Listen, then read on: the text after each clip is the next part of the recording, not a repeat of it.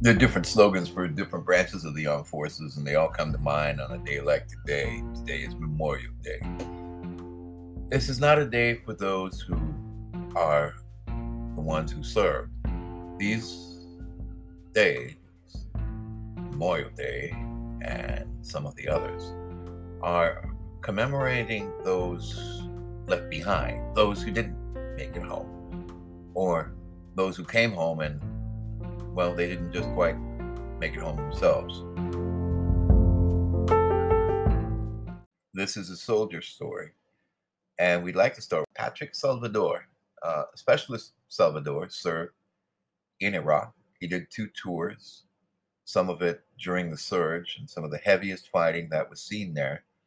And uh, he talks about what happened to him and what it was like. Okay. So where were you? Uh, where were you deployed mostly? Uh, I was uh, deployed in Iraq, um, Operation Iraqi Freedom, and then it became Operation Enduring Freedom. Mm-hmm. Winning hearts and minds after we dropped bombs on them. Mm-hmm. Uh, how was uh how how was your your tour? Were there a lot of other Fil-Ams uh, in your unit?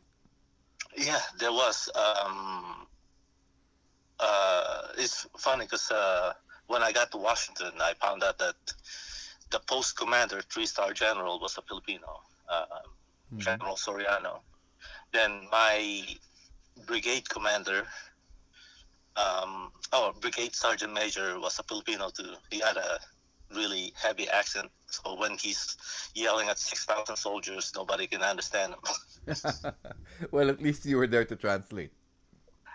Oh, dude, I can't even understand him. People are looking at me. It's like, hey, what did he say? I was like, I don't know. well, well, you know, that's that's just uh, you know, they, they have to learn also sometimes. Yeah. You know. Uh, we had, we had to put up with their accents also sometimes, and and uh, they, yeah. they they often forget that they also have accents yeah. So when uh, when you were deployed, what year was that? Uh, that was 2003 to 2004, and then I went back from 2005 to 2006, or 2006 2007. Mm-hmm. And uh, you you basically saw the the second tour. I think that was part of the surge, right? Yeah. Yeah, I was um, in a mechanized infantry, uh-huh. and uh, since we were mobile, we just they just send us anywhere. There's like um, whenever there's like a, a city or a place that we need to recapture from the insurgents, yeah, they, we go there. Mm-hmm. And uh, you know, seeing, of course, all those things, I'm sure that was you know uh, difficult times for a lot of people, uh, even for guys like me in media. So as Patrick tells us more about you know his direct activities in Iraq during that time, let's take a quick jump back to history. You got to remember, four thousand four hundred or almost five thousand young men and some not so young, gave their lives and sacrificed uh, in that conflict in Iraq. A lot of it happened uh, far beyond from our shores, and many of us only heard about it this way. In Iraq, U.S. and Iraqi forces are trying to bring the violence under control in some of Baghdad's most dangerous neighborhoods. Among the American units involved in the expanded operations the Tomahawks Battalion of the 172nd Stryker Brigade Combat Team from Alaska. NPR's Tom Bowman spent some time with the Strykers, and he sent this report from the Iraqi capital. It's early morning, and four armored vehicles roll out of their base in Baghdad. Their mission is to clean up one of the city's most violent neighborhoods, aptly named Jihad, Arabic for holy war. Each day, bodies are dumped in vacant lots. Shiite death squads are forcibly removing Sunnis there the reports of torture houses. I'm uh, Colonel Norris, uh, the commander of the uh, Stryker soldiers. Hello, hello.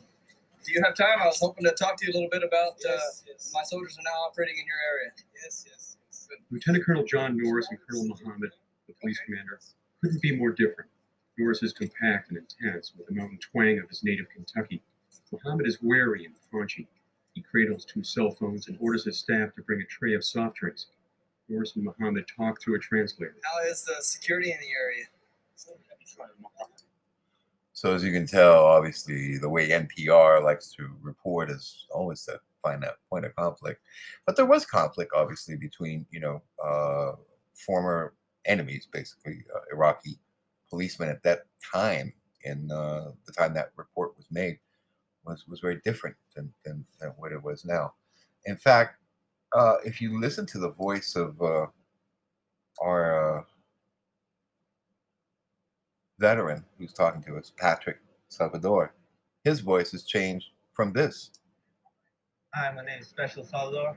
I just want to say hi to my family in North Carolina, Meg, uh, Nikki, my mom, dad. I love you. I love you guys. Happy holidays. So, you know, we, we, we can hear him there talking, you know, when, when he was doing a, a Christmas greeting. And, uh, you know, and uh, also when he was talking to his friends in Queens. Hi, my name is Special Salvador from Mosul, Iraq. Just want to say hi to my friends in New York, uh, Mo, Adam, John. I'll see you guys when I come back. Happy holidays.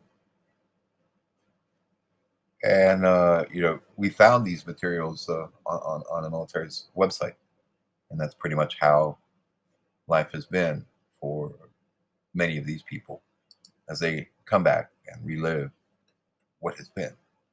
Let's listen to Patrick tell more of the story of what it was like and what he went through. All we had were cameras. Yeah.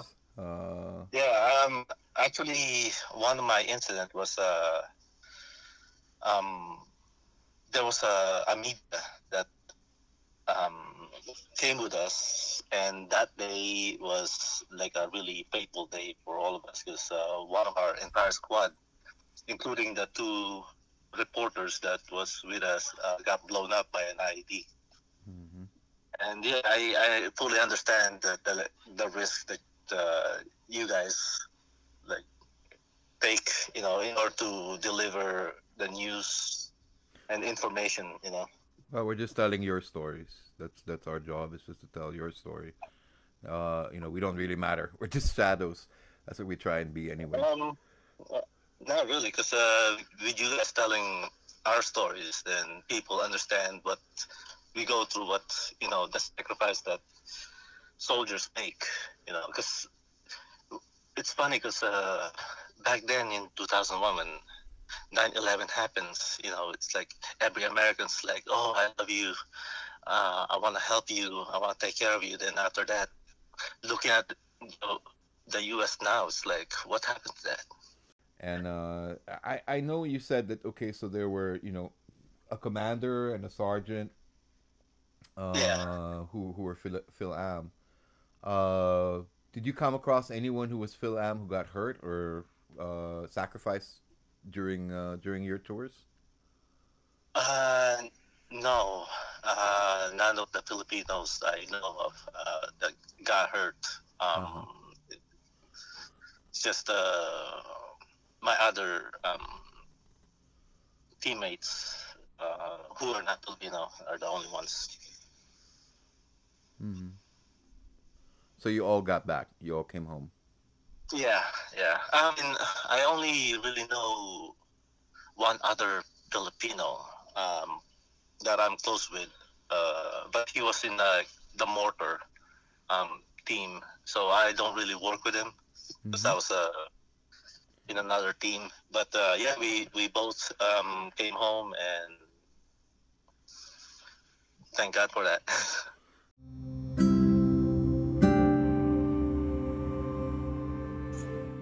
So let's go back to what exactly Patrick was a part of.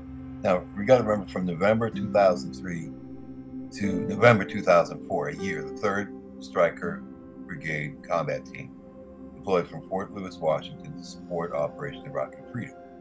And they fought in the sands and the streets of Iraq. The 3rd Stryker Brigade Combat Team uh, proved to be of huge value to the United States Army and in the brigade Stryker concept combat and logistics operations, according to reports that were released by the U.S. Army.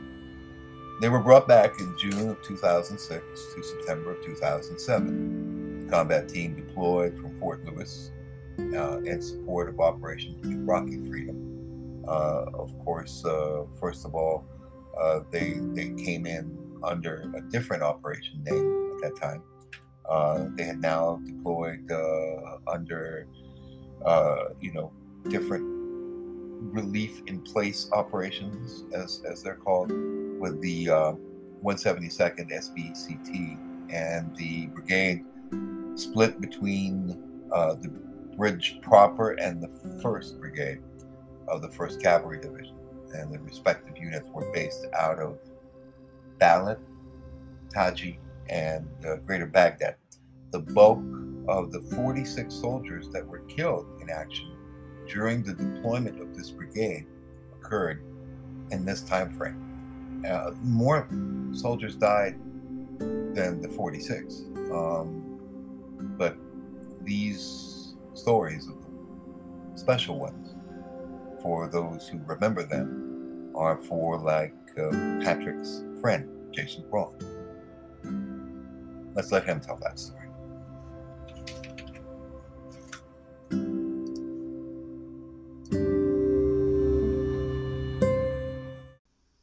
Did you leave anybody behind that you know that uh, you want to remember today or in these days?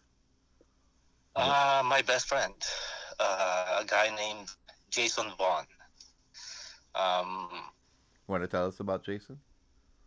Yeah, he was. Uh, I met him when I was in basic training.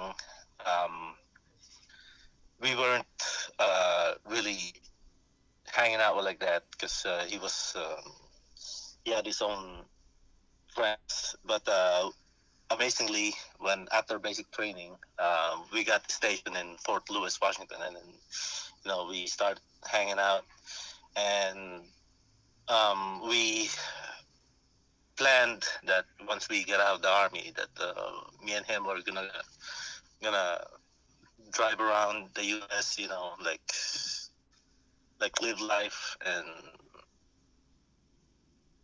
mm. and just uh, see what what the U.S. has to offer. But unfortunately, he was uh, he didn't make it because of I would say I don't know if it's incompetence or just blind courage, what my uh, company commander did. But because uh, what happened was, from what I was told, is um, we're driving a, in this road, and they got a they got a call saying there's an IED um, just down the road from you guys, and but my company commander ignored that and say, "Don't worry, I got you." You know, then they not even probably ten feet from moving, and they got blown up, and that's when my best friend died, and it was really tough. Mm-hmm. Yeah. Where was he from?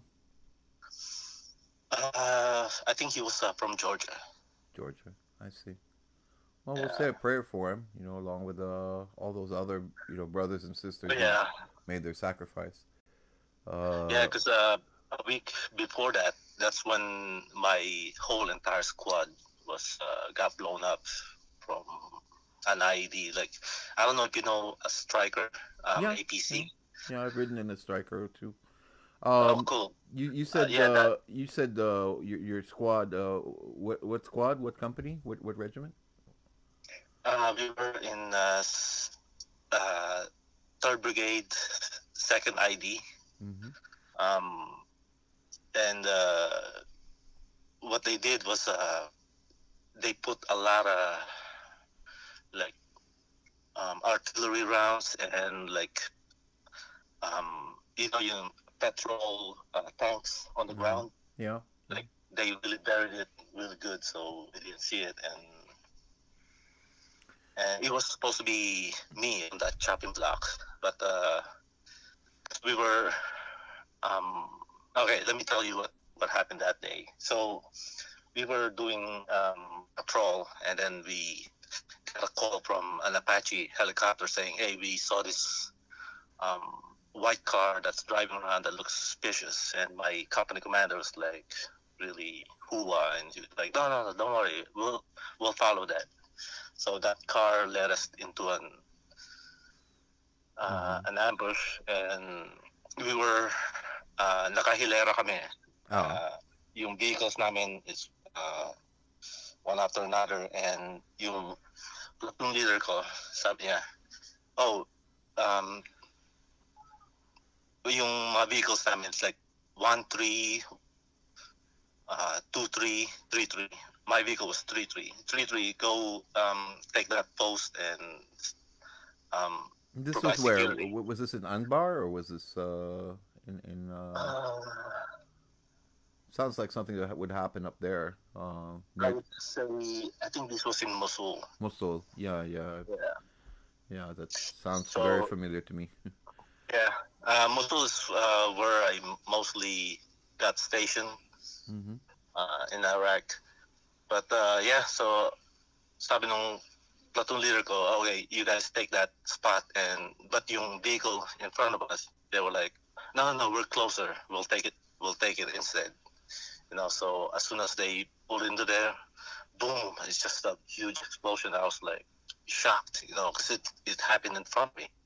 Uh-huh. So Were you? Saw- What What was your uh, post in uh, in the Stryker? Were you uh, driving or were you? Uh, Yeah, I was uh, I was the, the the vehicle commander, but Okay. since we're losing drivers and stuff, I decided to step down because you can't train a driver in the middle of war zone, you know.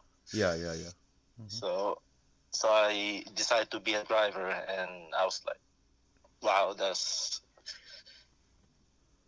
I was really, really scared at that time. Like my both my feet was shaking because I know. Uh, I was thinking one wrong move and I could be like them, you know. Yeah. And uh, let me tell you, that Stryker was like probably five ton or fifty ton, Mhm. you know. And when that blew up, it flipped over, and we almost got split in half. Everyone who was inside that vehicle flew out, Mm. and we just saw the the bodies of our brothers, and it was. And then all of a sudden, we got small arms fire from this building, and we re- returned fire. Yeah. And that's uh, that was uh, tough because uh, we lost almost an entire squad. Mhm. Was it uh, uh, ordnance or what? What did they use for the IED? Um, the, the petrol tanks Ah, okay. and like artillery rounds, they buried it onto the ground.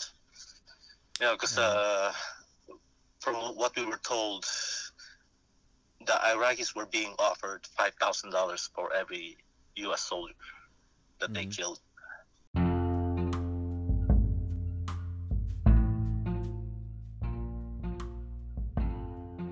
Patrick tells us a lot more about what happened in uh, Mosul in one particular operation or one particular situation where his Stryker brigade um, unit was deployed and uh, they, they went in with the battalion he was a part of and came in to do the duty they did in that part of Iraq.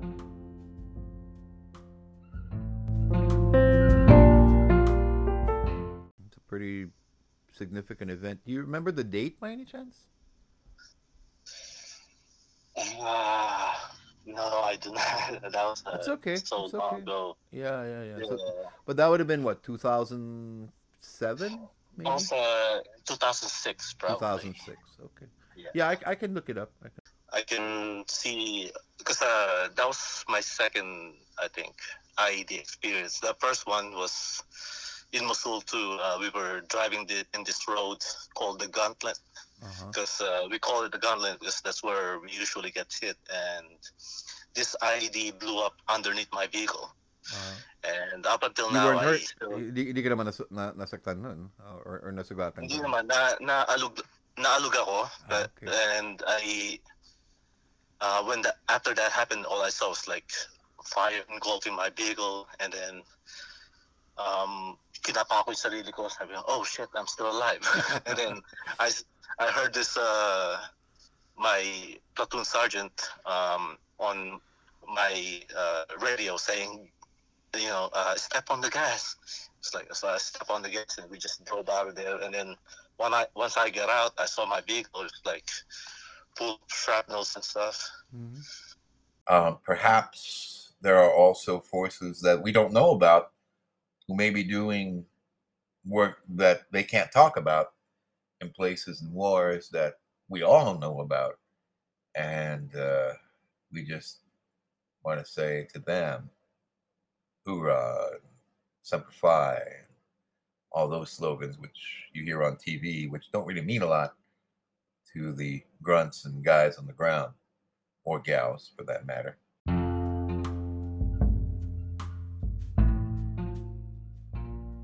All those who serve have messages for those they left behind. Patrick had a friend who he left behind, uh, his best friend who served with him in the war. And uh, like many Filipino Americans, Patrick remembers fondly his friend. Not only that, promises made that uh, in a way he does for his friend who can't do it because he never made it home.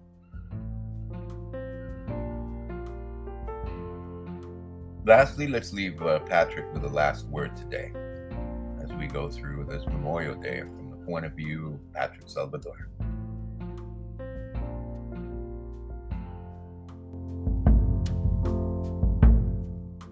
And yeah. uh, do you do you have any like special message or something you'd like to say to you know, you know, you're one who made it back. Uh, there are many others who unfortunately didn't. Uh, there are many others who, even though they made it back, they're still there. You know, they're they're, mm-hmm. they're still always thinking about it every day and all that. Do you have any oh, message yeah. for uh, those those people? Something that'll never like leave you. Like even me, I I think about like the stuff that happened Mm-hmm. Um, I guess my message to all the other veterans is like, you know, I, I know what it's like, and it, I know it's also tough to move forward knowing that you uh, came back and your brothers didn't. And I, for the last time, I actually was really I, I felt guilty, you know, that I'm here and some of my brothers didn't make it. Mm. But you, you just gotta, you just gotta accept what happened happened, and you just gotta move on. And uh, I promise my my brothers that I will live my life as honorably and as rightfully as I can for their memory. You know, mm. that's all I can do. Yeah, that's all we all can do. Yeah. So thank you so much, Patrick, for you know agreeing to this interview, and thank you for your service, and God bless you and oh, your family, you. and uh, we'll pray for you, and uh, you know, let's. Uh, let's hope it. none of us, none of our children, have to go back someday somewhere. you know, I think yeah, we've had enough of it. Uh, yeah you know, uh, it, it, was a different time because uh, you know the, the U.S. got attacked, and that never happened before. you know what I mean? So yeah. I was in New York actually in the high school when that happened. That's why I ended up joining the military. Mm-hmm. Yeah. Well, you have a great day, Patrick, and uh, you know think Thank about you. your brothers and sisters who are who are not with us, and uh, also what you just said about living on and living forward for them, for what yeah. you know they can't do now anymore. God yeah. bless you. You too. Thank you. Thank you, sir.